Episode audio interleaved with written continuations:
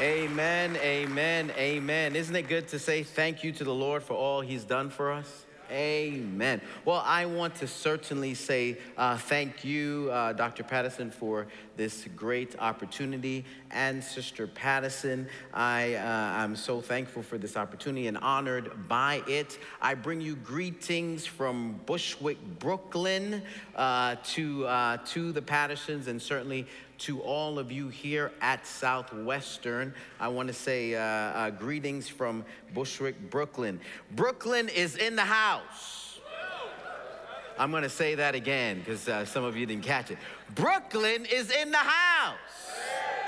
Well, before I get started, I just want to uh, just a just a little bit of ground rules to make me feel like I'm at home. I'm to just ask. I'm to do a little uh, Dr. Day now. I'm to try to organize somewhat of a, a choir here. So if we if if this could be the Amen section, and this could be the Praise the Lord section, and this could be the Hallelujah section. So we're gonna, we're gonna, we're gonna, Dr. Day, don't you have to have practice before they can come and sing? So let's, let's have a little practice. You're gonna say, Amen. You're gonna say, You're gonna say, Hallelujah. There you go. So I love when I'm preaching, people talk back to me. It makes me know that you're not sleeping, you haven't gone off on me. Amen. So if you would, you know, whenever you, if you, you think I said something okay, you can All right, good. Excellent, excellent. Well, if you have your Bibles with you, would you please turn with me to Mark chapter 15?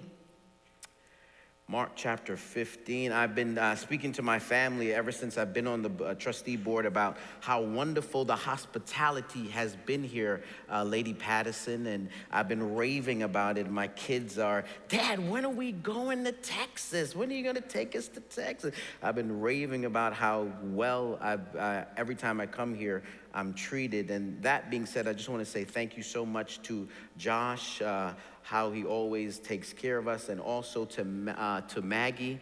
She's wonderful in um, just putting everything together and making me feel welcome. So I'm thankful for that.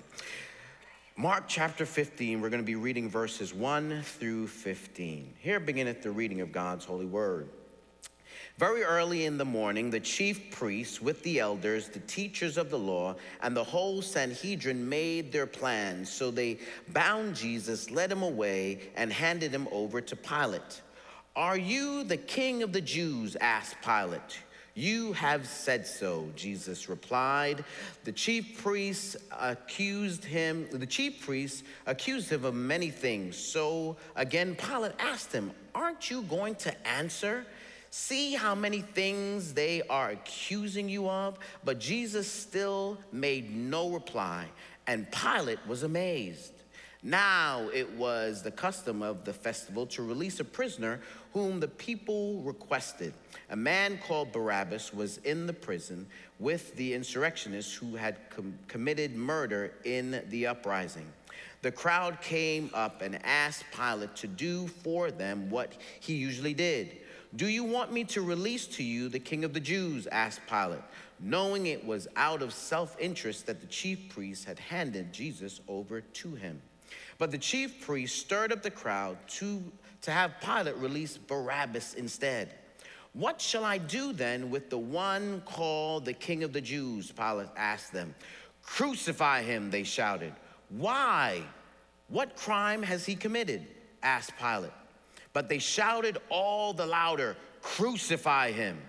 Wanting to satisfy the crowd, Pilate released Barabbas to them. He had Jesus flogged and handed him over to be crucified. For a few moments, I would like us to consider the thought the kingdom's response to accusations, silence. The kingdom's response to accusations, silence.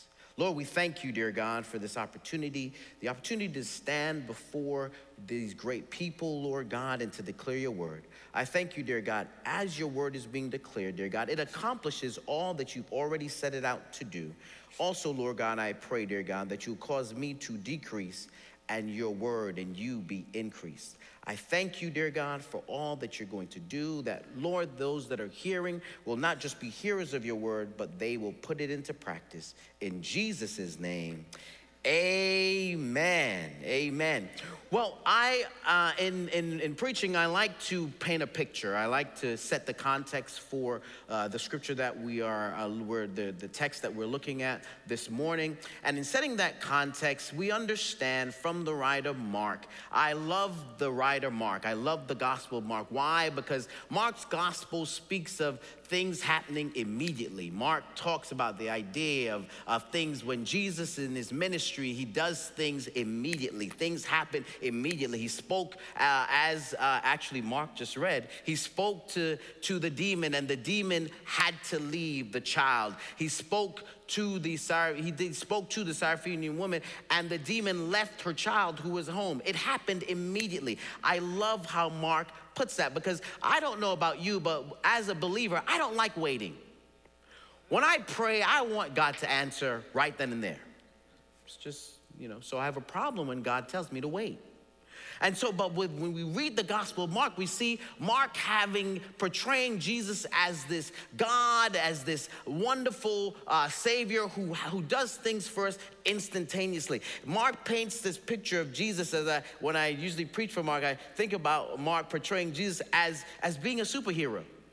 You know, when we're growing up, we know of superheroes with the S on the chest, faster than a locomotive, you know, able to leap tall buildings in a single bound.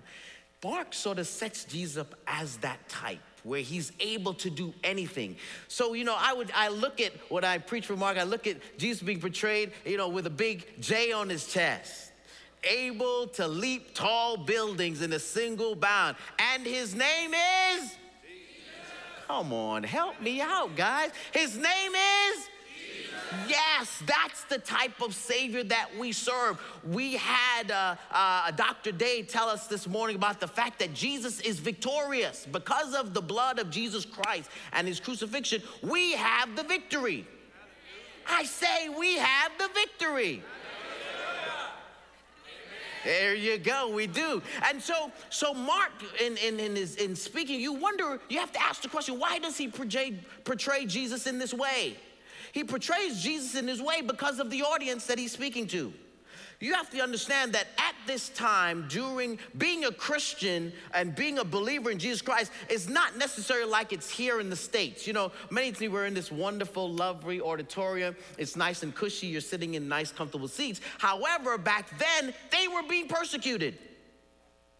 They were seriously being persecuted. I know over at Mathena Hall we have the Martyrs Walk, right? Well, these Christians were actually seeing and and and and, and were, were, were, were actually visualizing and seeing martyrdom right before their, their, their eyes.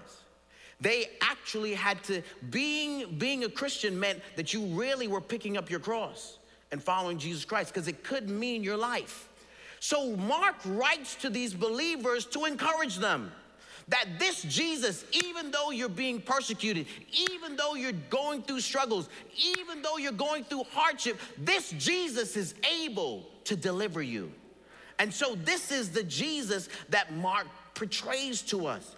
Students, I know at times you're here in in, in seminary or in the college, it may feel overwhelming and you wonder, how in the world am I ever going to ever graduate? Or how I'm gonna get this 40 page paper done? Guess what? Jesus is able to deliver. He's able to give you the victory. That's the type of Jesus that Mark represents here. So if you're ever having difficulty, call on the name of Jesus. He'll help you to, to face those difficulties. So Mark portrays Jesus as that victorious Christ. And so in our text, we, we, we see here that um, um, Jesus is knowing that his end is near. In, uh, in the Gospels, we're told that he enters into Jerusalem on an ass, sitting on the colt of an ass, and he comes in to shouts of Hosanna. He's entering into Jerusalem at this time because they are are, are having an annual festival. This festival was to celebrate the deliverance of, of Israel from the hands of Egypt. So Jesus enters into this type of atmosphere. It is a festive atmosphere. You know, I tell my church back home that when we come to church on Sundays, it's really to celebrate.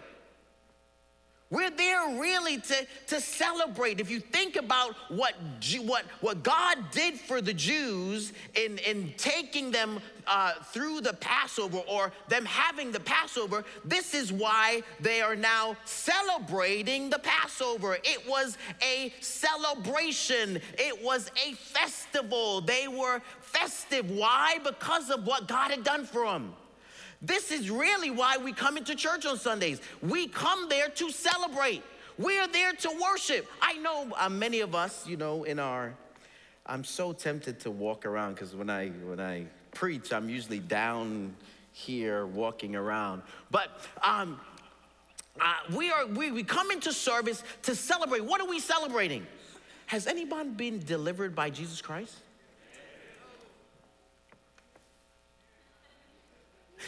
Dr. Patterson, when you have your birthday, when, when Sister Patterson puts on a birthday gig for you, right? You walk in and, and folk are there to celebrate you, correct? Usually they have smiles on, hopefully.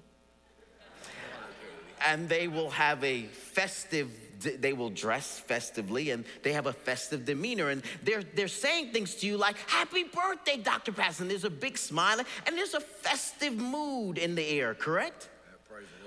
Praise the Lord. There, there, there, there should be, right? When we come in before God, the Savior, the one who has redeemed us, we come into that service in an atmosphere. The scripture says when we enter into his gates, we ought to have thanksgiving in our heart. When we enter into his courts, we ought to have praise on our lips. Why? We're there to worship, we're there to celebrate what Jesus Christ has done for us. Dr. Day, when your choir is singing, do, when, when, they, when they come to practice and you're practicing and you're singing, do they praise they're not allowed to. They're, they're not allowed to. but then people won't hear them, right? So if we're, we're celebrating on Sundays what Jesus has done for us, there ought to be some kind of noise. Amen? There ought to be some kind of acting way of showing that we are there to celebrate what God has done for us. And so, this is the kind of atmosphere that Jesus now enters into. They have this festival atmosphere because of the fact they're celebrating what God has done for them in the Passover. Scholars tell us that a part of the celebration that, that took place at the time, they would have to slaughter a lamb and they take, took a census of the lambs that were in Jerusalem or at one time in Jerusalem, and they, it, was, it was recorded that over 250,000 lambs were in Jerusalem during the Passover. 250,000, over 250,000 lambs slaughtered to have to try to deal with the issue of sin. 250,000 lambs slaughtered for what one lamb did for us Jesus Christ, our lamb. So, this is why we celebrate, and this is why they were celebrating the idea that the Passover was here, the idea that they had been rescued from the bondage of Egypt. So, in this during this time, Jesus had now been talking to his disciples about the fact that I'm about to leave this place. I'm going to be going back to the Father. I'm, I'm going to have to. Uh, I'm going to have to go through what those lambs have had to go through. I'm going to be slaughtered. I'm going to be crucified. And the disciples really didn't believe him or really didn't understand what he was what he was what he was trying to relay to them and so he says uh, to them plainly that I am going to be crucified. Uh, my life is going, I'm going to have to die. Peter, in response to this, says, Absolutely not. And even if you do, Lord, I will never forsake you. So we look at Peter's response to now accusation. In Mark chapter 14, it tells us that Peter enters, or Jesus is now arrested and he's being taken uh, to, to, to, to meet or, or to stand before uh, the, the ruling class. And Peter follows behind, not knowing really what's going to happen. And the scripture tells us that a young lady in the courts recognizes Peter and he says, Yes, you. You're one of the, uh, uh, the followers of Jesus Christ. And Peter says, Absolutely not. I don't know what you're talking about. He does this three times. And then the cock crows. Peter's response to being accused was to deny Jesus Christ. But it's interesting when we look at that, we usually look at that in a negative way, right? Because we think that you didn't have enough courage to stand up when you were asked if you were a follower of Jesus Christ. But if you think about it, Peter, if you think about it in a different way, Peter looked like Jesus. He looked like he was a follower of Jesus Christ. Remember now, Peter didn't say, I follow Jesus. She identified him by his look and the way he spoke. Let me ask a question. If there were to be an inquiry or if there were to be a, a examination of your life, would there be enough evidence to say that you're a follower of Jesus Christ? Could you be accused of being a follower of Jesus Christ? Well, in this case, Peter was. She says, You, you, you look like you follow Jesus Christ. You speak like you follow Jesus Christ. I know many here, we're here uh, being trained theologically, and we're, we're, we're, we're, we're wanting to draw closer to God by, by drawing closer, by learning more about His Word. And really, what we're doing is we're, we're learning to really more emulate Jesus Christ. Peter had enough evidence that this young lady accused him of being a follower. This is really where we want to be. We want to have people accuse us of being followers of Jesus Christ. We want on our jobs for them to say, wow, that, that Leo Day, he's different. He doesn't act like we do. And he seems to have this, this way of them when even when trouble comes his way, he's able to call on his Savior Jesus who delivers him. They, we, we want people to be able to look at us and say, there goes a follower of Jesus Christ. That's why we're here. So Peter, in, a, in one sense, he, he's doing the right thing. He's accused and is guilty of following Jesus. But when confronted with that fact, Jesus, Peter says, I don't know the man. Peter's response to accusation. But then we, it's, it's, it's, he's not the only one who has to deal with the accusation. We see here that the text that we're looking at, it is sandwiched between or uh, um, juxtaposition between uh, Peter's denial and the soldier's response to this accused one. The accused one in this case is Jesus Christ. So the soldier's response, because remember now, there's always a response. If you are a follower of Jesus Christ, if you are living for Jesus Christ, if you're really living a life that's peculiar and different, there's always going to be a response. You don't have to say any words. You don't have to speak anything. You don't have to say anything. There is going to be a response to your life. The soldiers now respond to Jesus. In their response, they respond by verbally, visually, and physically trying to humiliate Jesus Christ. They fashion a crown and they put it on his head. The scripture tells us that they not only put it on his head, but they begin to repeatedly hit him on the head with the crowns of thorns on his, his head. They place upon him a purple robe and begin to bow before him, saying, Hail, King of the Jews, belittling him, demoralizing our Savior Jesus Christ. But they didn't stop there. They not only uh, uh, they they also mocked him for who he claimed to be or who the people said he was.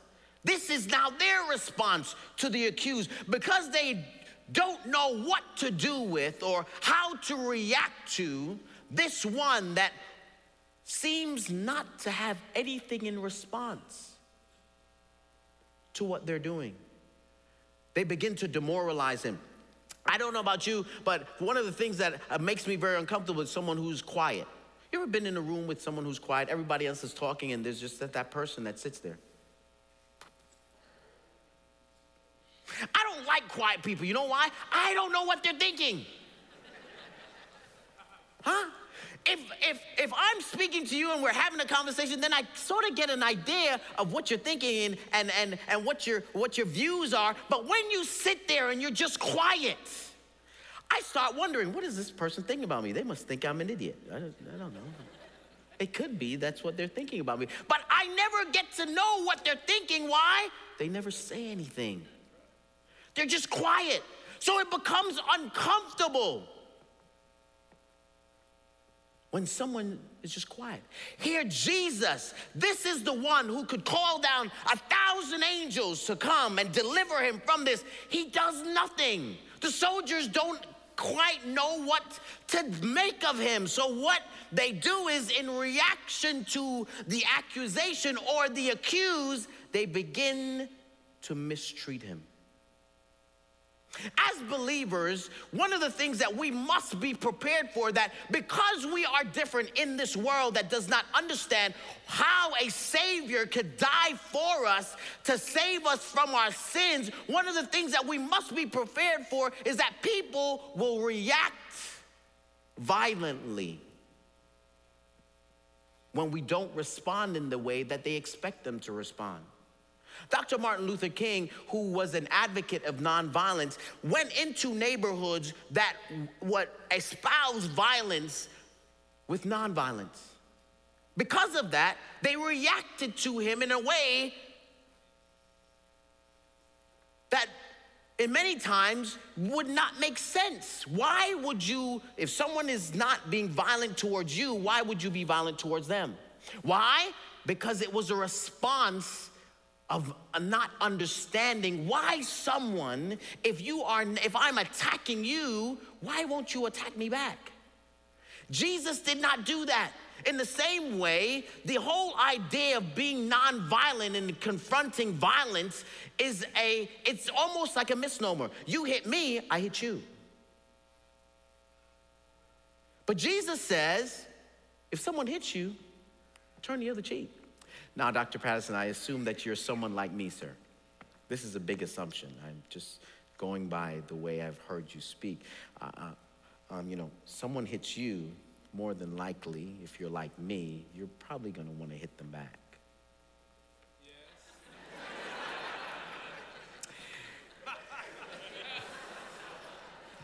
Just an assumption on my part, sir. But but here we see the soldiers attacking Jesus, um, demoralizing, and guess what he does? Says nothing. We should try that one day. We should go into a room in one of our meetings, right? Trustees, we should try that. We go into the room and, and everybody's talking, and just maybe a couple of us just sit there and say nothing. I wonder what response we would get. Silence becomes a way of communicating without having to communicate verbally. Here, Jesus communicates to these soldiers and they react to it by being violent. But then the, the, the, reaction or, or, or the response to or the accusations to Jesus does not stop there. We see here that Pilate not knowing what to do with this Jesus who is standing before him, accused to be crucified, tries to figure out. Jesus is saying nothing. So he says to him, Are you really the king of the Jews? Is that really who you claim to be? He says nothing. Pilate, trying to, to, to justify this man, uh, says, says to him, uh, uh, so again, Pilate says, Aren't you going to answer? Aren't you going to say something? to the fact that they're making these accusations against us uh, or against you? Aren't you going to have some kind of answer? And Jesus says, Nothing.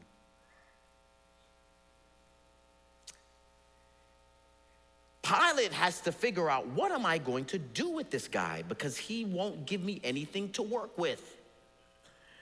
So he begins to think to himself, well, you know what? This is what I'll do. Usually I will release to the people uh, someone during this time as a act of cel- or a act a way of joining in the celebration during this time of the Passover. I will release uh, someone accused to the people.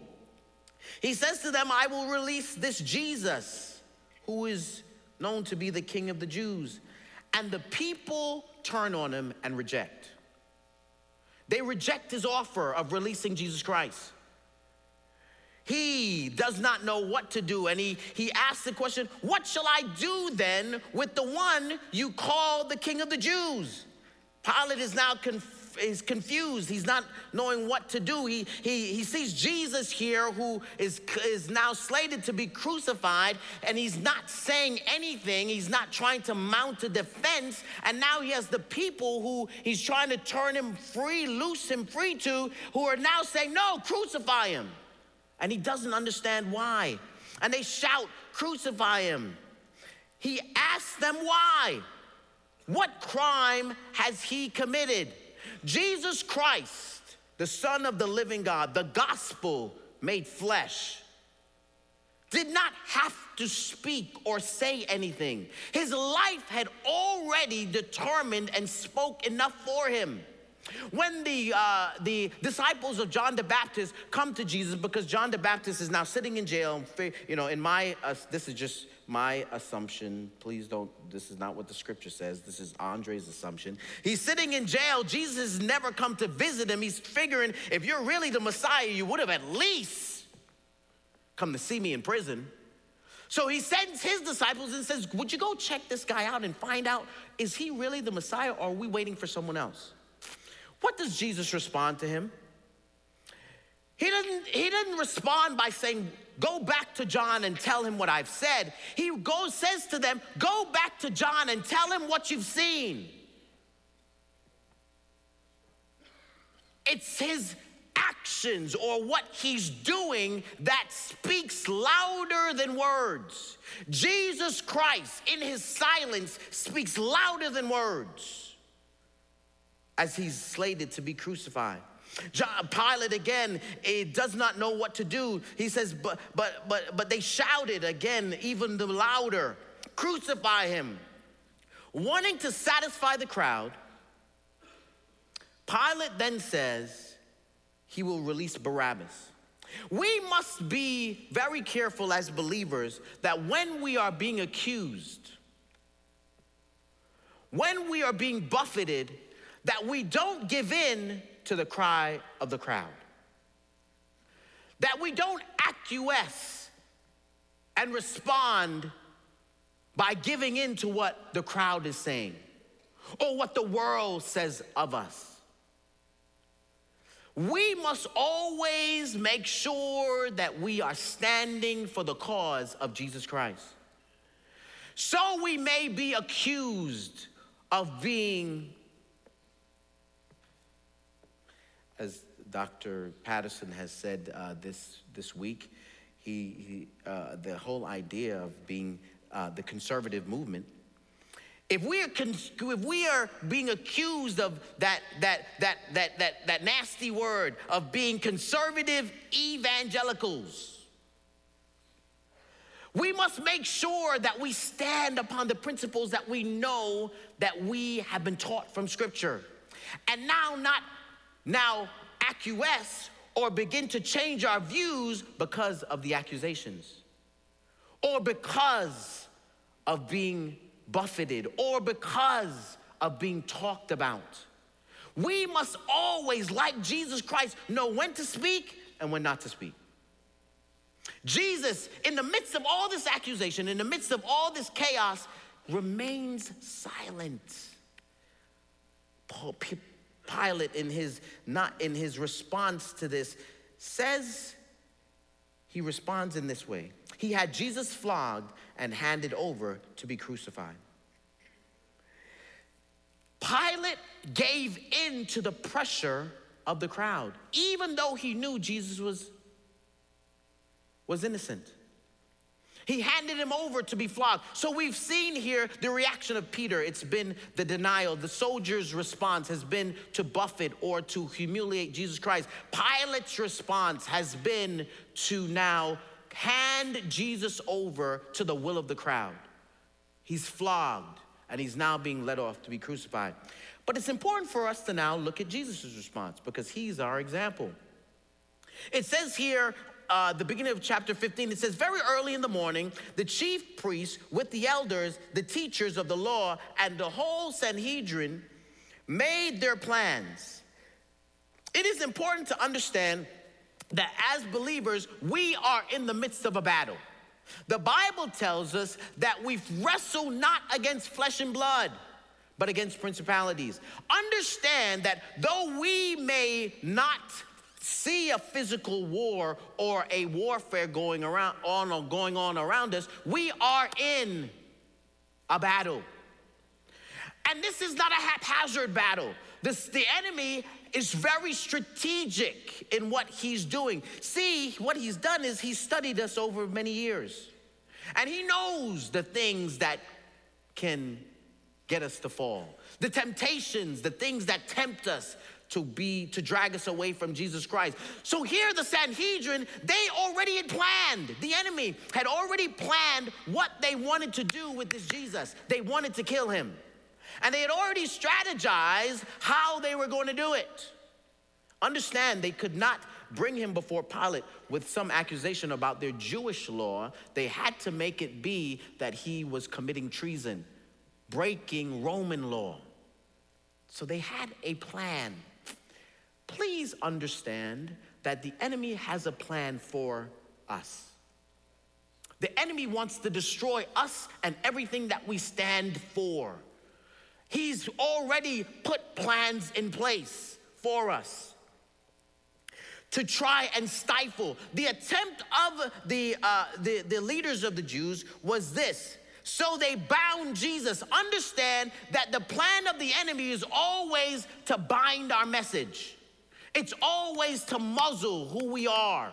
It's always to make sure that we never get to, to speak the name of Jesus Christ or to live like Jesus Christ. It's always to stifle who Jesus has called us to be. Because if we really truly live out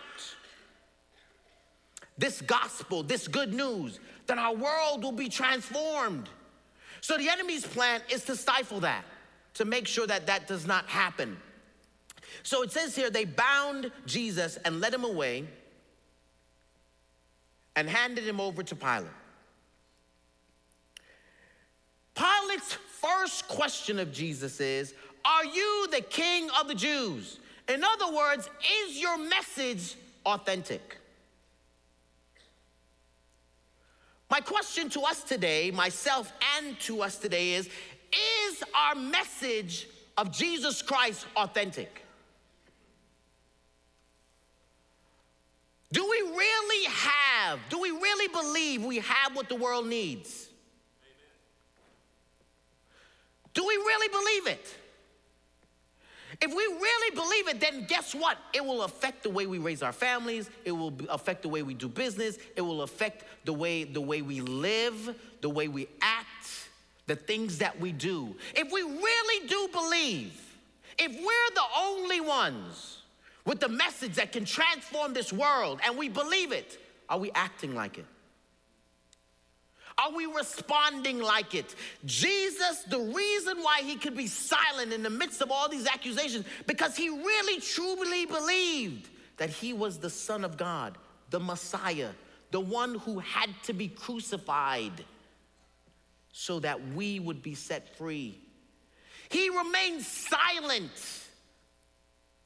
in the midst of these accusations and being buffeted. Why? Because he saw Andre Palmer. He saw Dr. Patterson. He saw Mrs. Patterson. He saw you. He saw me. So it, it, it, it, it, in Jesus' estimation, we were worth more than him having to, uh, to defend himself. So he remained silent. It's as you say, he says to Pilate. This is what you say of me. The chief priests continued to accuse him with many things. And Pilate asked the question Aren't you going to respond to them? And Jesus says nothing. I would like to submit to you that actions speak louder than words. And in Jesus' estimation of being silent, it spoke volumes about who he was and what his mission was. He did not have to justify himself. And I want to submit to you that there are times that we as believers should make our actions speak for us. Our silence should speak for us more than the words that we want to respond with. If we are living out the gospel of Jesus Christ, if we're living lives that portray who we are in Jesus, let our lives speak. Let them be able to look at our lives and accuse us of being a follower of Jesus Christ. Because what the world is looking for is action. They've seen enough of the. Hmm? Huh? They've seen enough of the talk. If lives are truly going to be changed by this gospel of Jesus Christ, it means that people need to be able to look at us and see that we're different. Many of us are the only Bible that people are going to see. They will never crack open these scriptures. Though we find these scriptures, we find life in it. They'll never open it because for them it's foolish. But guess what they're gonna do? They're gonna look at me. They're gonna look at you and make a determination whether, determination whether or not the gospel of this Jesus Christ is truly real. I end by saying this. We are at a point in our world where it is past time that believers begin to act like believers, to live like believers, to behave like believers. Enough of the talk. Let our quiet assurance speak volumes for us and go places for us that our words could never take us. Amen.